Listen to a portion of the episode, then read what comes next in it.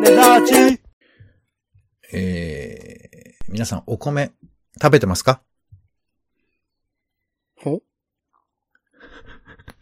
ほうって、あの、オレンジさんも皆さんの中入ってますから。ああ、はいはいはいはい、食べてますね。お米好きですか？好きですね。私あのコールレスポンスかな。うんこの2022年の一つ、目標の一つに、えーダイエットっていうのをちょっと入れまして。あら。え？ほいや、あの、ちょっとね、やっぱコロナ禍っていうのはさ、いろんな影響を人々に与えているわけじゃないですか。うん、うん。まあね、その見たい映画もなかなか見れず、えーディズニーはね、もう配信に手を出すみたいなこともあったりえー社会の分断は起こりね、もういろんなことが起こりながら、私もあの、お尻から血が出るみたいなこともありつつ、おう、怖い。そしていよいよ、あの、お腹がぽっこり膨れ始めまして、おー。まあ、コロナ禍だけじゃないんだと思うんですよ。ですけど、もうこれはちょっとね、やばいのよ、なんか。やばい。あのー前かがみになると、お腹がつっかえる感覚があるのよ。え？まだ足元は見えるんですよ。そ、そこまでじゃないんですけど、でも、ちょっとこう、前かがみになると、こうお腹に何か異物が入ってる感覚っていうんですか？があって、うわ、これはやばいと思ってさ。え、それは大丈夫？あの、異物じゃないの？いやいや、異物ってかまあ、あれだよ、座布団が腹に、あの、つえーお、乗っけてるみたいな感覚かな？どっちかといえば。座布団まで来るともうそれ異物じゃないの？大丈夫？だから異物だっつってんじゃん。いや、ででも、この前健康診断には行って、もう一切問題はなかったんですよ。あ、そうなんですね。うんそう。ただ、コレステロールがね、悪玉コレステロールがね。で、まあまあ、あんまりこういう話をしますと、えーおじさんラジオみたいに聞こえてると思うんですけど、えー皆さんまあおじ、さんラジオっておじさんラジオですから、全くの。あのーなんですけど、まあなんで、えーちょっとダイエットしようと思って。で、何？なんかサラダとかさ、あとあの、うん鶏胸肉の炒め物とか作って、それだけ食べてるんですよ。基本的には。お米は抜くようにしてて。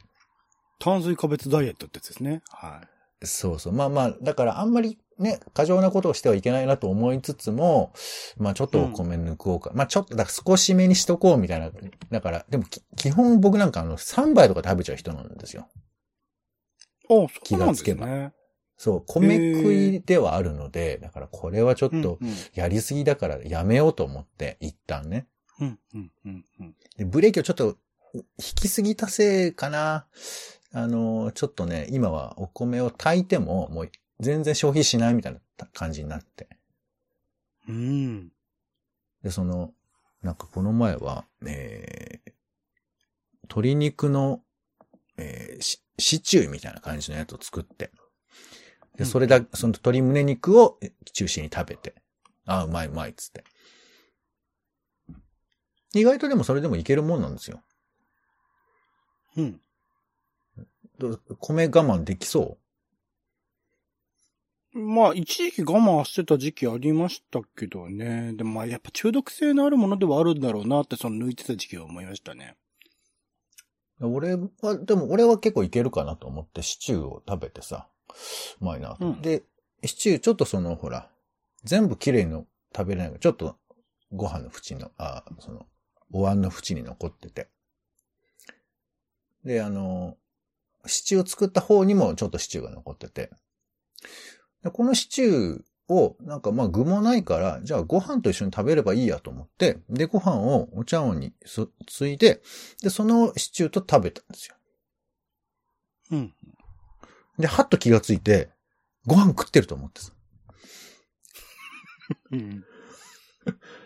で、だからその、びっくりするよね。自分のその、なんていうか、ご飯への自然な動きっていうんですかね。食べないって決めてんのよ。うんそして食べないつもりで食卓にもないのに、ちょっとこの残りをご飯で食べる計画みたいなのが頭にパッとくると、ブーっつって、こうご飯を、なんか、持っちゃうっていうね。中毒だ。中毒だ。だからこの中毒から逃れるにはどうしたらいいかっていうことを皆さんから、あの、おはがきを募集したいと。え、米炊かなきゃいいんじゃないの？そうだよね。はい、ということで、えー友達職場夫婦のちょっとした雑談からツイッターの投稿のネタの種など、あな、えー直接役には立たないけれど、あなたと一緒に拾いたい種ラジは世の中のいろんな種を探すポッドキャストです。えー毎回街を歩いた話、ニュース、えーイベントなどの話、映画の感想とかね、その話を、えー様々に種として拾っております。はい。お相手はカルチャー中毒者のオレンジさんと、どうもお天気散歩にのポンの二人です。よろしくお願いいたします。ー。お願いします。はい。ということで今回もね、空腹なまま皆さんにお届けしたいなというふうに思っておりますが。まあ、えーいいことですよね。まず、うん、いえ、空腹結構いけます？大丈夫ですか？や、空腹の状態自体は結構好きですけどね、なんか。あ、そうなんだ。へえ。なんかほら、うんあの、空腹がダメな人もいるじゃない？いや、やっぱさすがに外とか映画見てる時とかは空腹な状態すると、他の人に迷惑かかっちゃうんであれですけど、全然家とかだったら空腹な状態をキープする。め迷惑になるってどういうこと？え、音鳴っちゃうじゃないですか？あの、ぐるぐるぐるーって。あ、ええ胃袋がすごい元気なんだね。あ、ならないんですか気が高くも。ならないですよ。まあ僕の場合ほらもうずっと今あの、お残ってる状態だからかもしれませんけど、あ、いや異、そうじゃなくて、あの、止めてるんだ。あの、うんいや、体調が悪くなる人いるんだよね。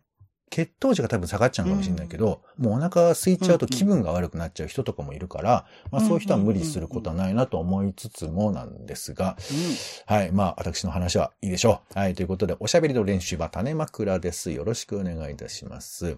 さあ、まずは、枕なニュース、えー、をいくつか並べましょう。一つ目、えートンガで大規模噴火、周辺で1メートル近い津波発生、日本でも津波警報ということで、これ、なんで挙げたかといえば僕はあの全然知らず、まあでもほら、大体その津波の話って日本だと地震が起こってっていう風なパターンがあるから、だからなんでこの気がつけばテレビ見て津波が出てるけど何なのかわからず、これはそのテレビドラマなのかななんて思ったりもしてたんですけど、これなんかリアルタイムでチェックしてました？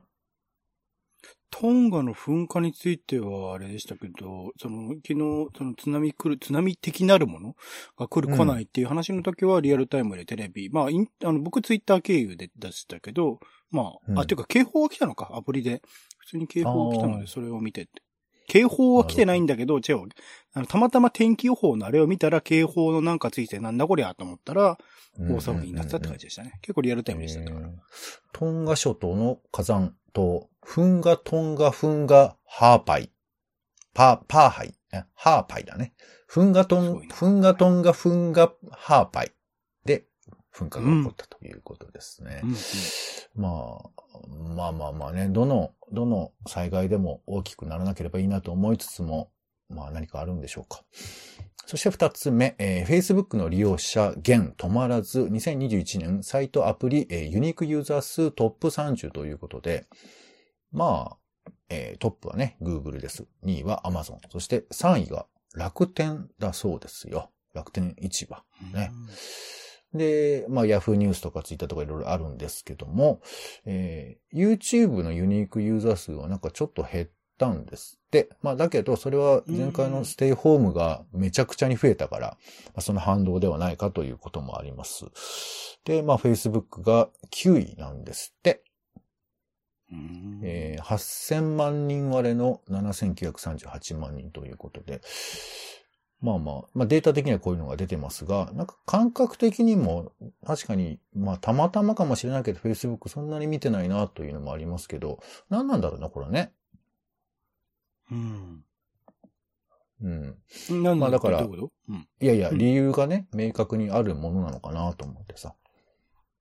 普通にだ、なんか言われてましたけど、その Facebook っていうのを、まあソーシャルネットワークサービス、えー、ソーソーシャルネットワーキングだっけ？えっ、ー、と、映画で描かれてましたけど、うん、あの、マーク・ザッカーバーグの世代の大学生たちを中心に広まったものだから、その世代の人たちが使っていて、そのまんま上にスライドしていて、別に若い世代が特に使う、あんま使ってる人ももちろんいると思いますけど、あんま使うことなくそのまま移行していった結果が今なんじゃないかなっていう話ですけどね。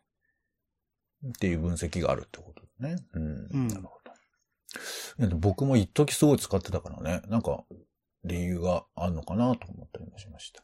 さあ、そして三つ目、えー、これもちょっと SNS ですかね。YouTube は、えー、偽情報対策を強化すべき国際ファクトチェック団体が CEO に公開書簡ということで、えー、世界中の80以上のファクトチェック団体グループ、えー、があるんですけども、これが、えー、Google の参加の YouTube、えー、スーザン・ウォジスキ CEO っていうんですね。この人に、まあ、YouTube は悪意ある攻撃者が他者を操作して悪用したり、組織的に資金を調達したりするために YouTube を武器にすることを放置しているというふうな批判をしているそうです。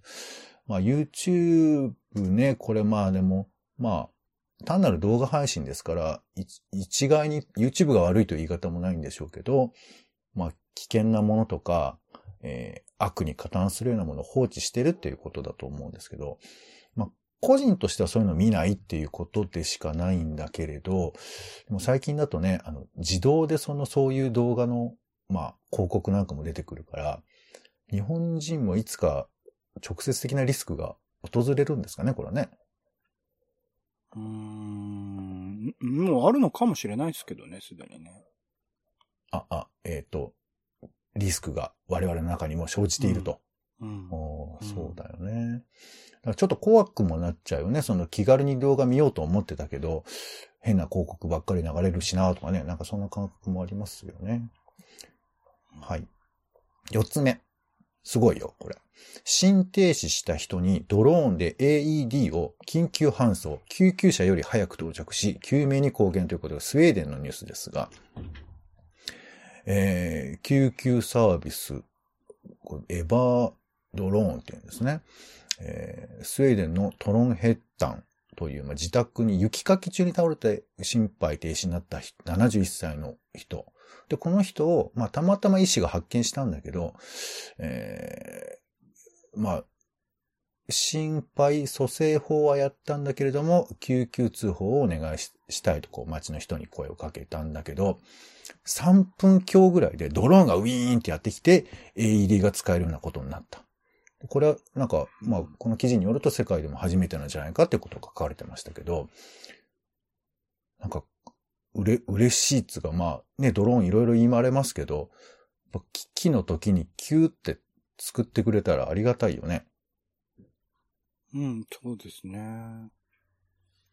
まあ、僕、それこそ AED って言うと、結構、あの、僕にとってはすごく大きいニュースもので、えっと、横浜 F マリノスというチームに、昔松田直樹選手っていう、うん、まあ日本代表にも選ばれた選手がいらっしゃったんですけど、その方が、うん、えっと、松本山雅というチームに所属されている時に、えっと、心停止に陥られて、で、AED が近くになかったがゆえに亡くなってしまったって、僕、本当に思い入れがあるすごい方だったので、えー、うん、今でも、まあ、毎年その命日とかに思い出すんですけど、その、それ以降、やっぱサッカー場とかでも AED とかってすごく置かれるケースが増えて、ちゃんとそれの指導というかね、うん、使い方の指導とかも、その J リーグ全体でやっていたりとかっていう動きになっていったっていうのはそのきっかけもあったりしたんですけど、でも今、うん、今も時々まあサッカーでもね、亡くなってしまうケースもあったりするので、こういうなんかすぐに届けてくれる、人力よりおそらくまあスタジアムとか広いので、なんか所定の場所にあるものを人力で持ってくより多分ドローンの方が早かったりすると思うんで、なんかあらゆるところにこういうものを置いといてくれると、すげえいいなと思いますけどね。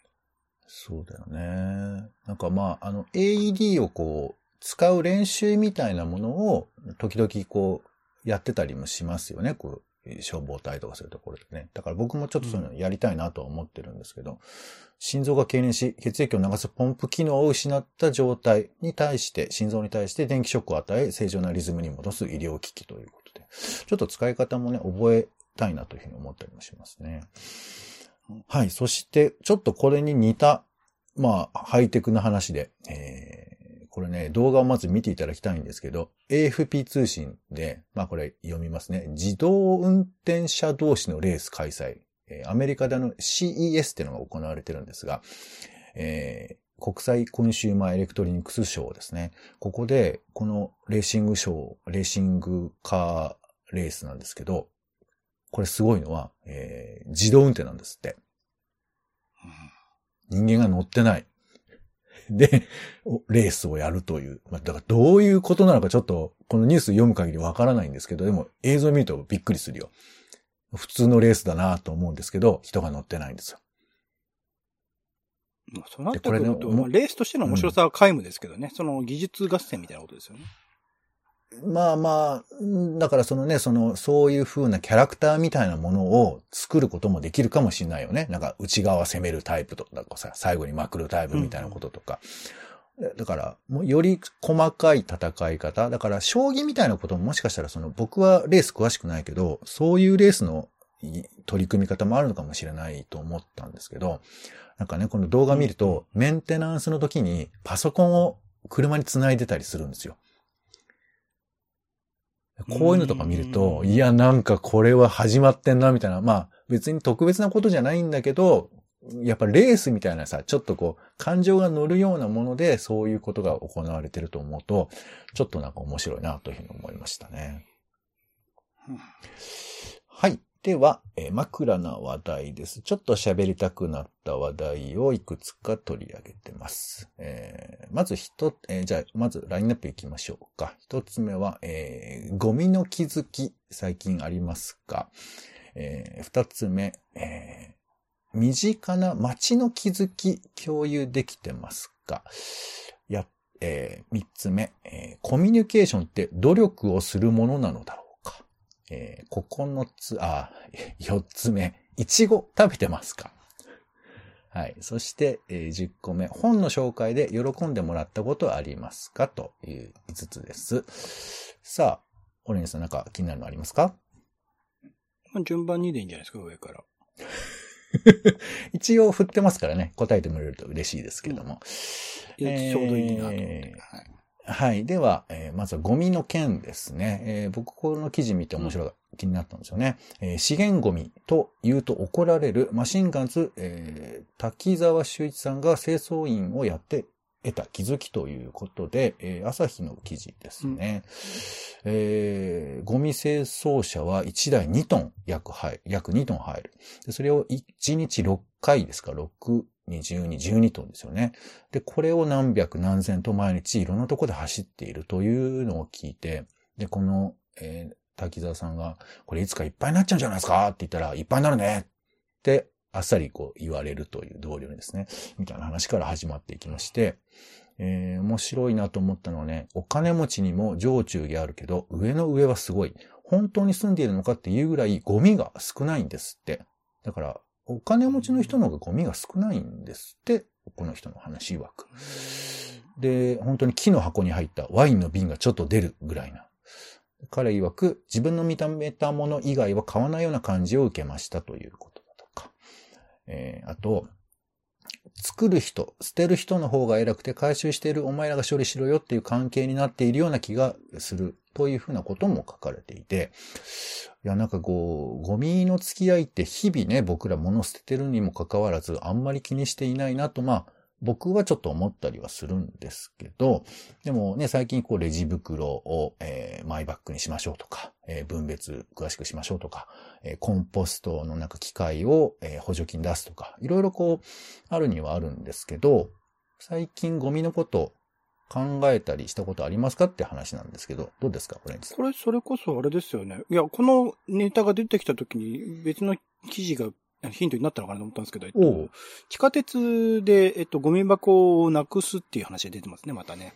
あ、そうだね。公園とかのゴミ箱をどんどん減らしていくっていう方向性が出てるっていうので、今ちょっとツイッターとかも中心でも話題になってきてますけど、それによって、その公共としてのゴミ箱みたいなものがなくなることによって、その街のコンビニのゴミ箱が利用されるとか、あと道端にね、ゴミが落ちるとか、それこそ日本は比較的そこら辺が綺麗になっている街と言われているけれども、それがどんどんどんどん変わっていってしまうんじゃないかな、みたいな。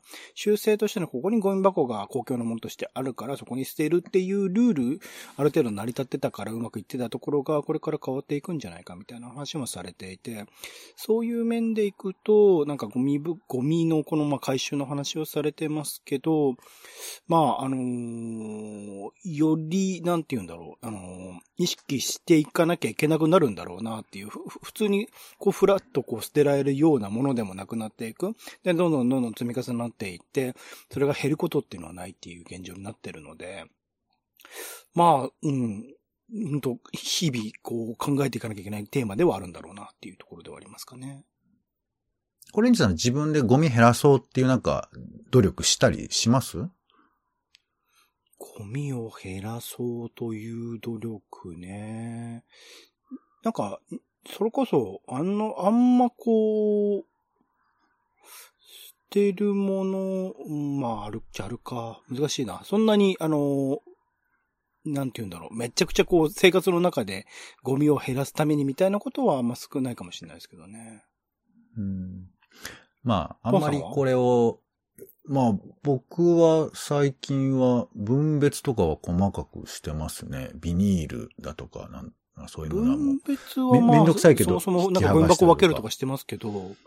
うん。あとあの、スーパーに、あの、ペットボトル食ってくれる自販機、逆自販機みたいなのがあって。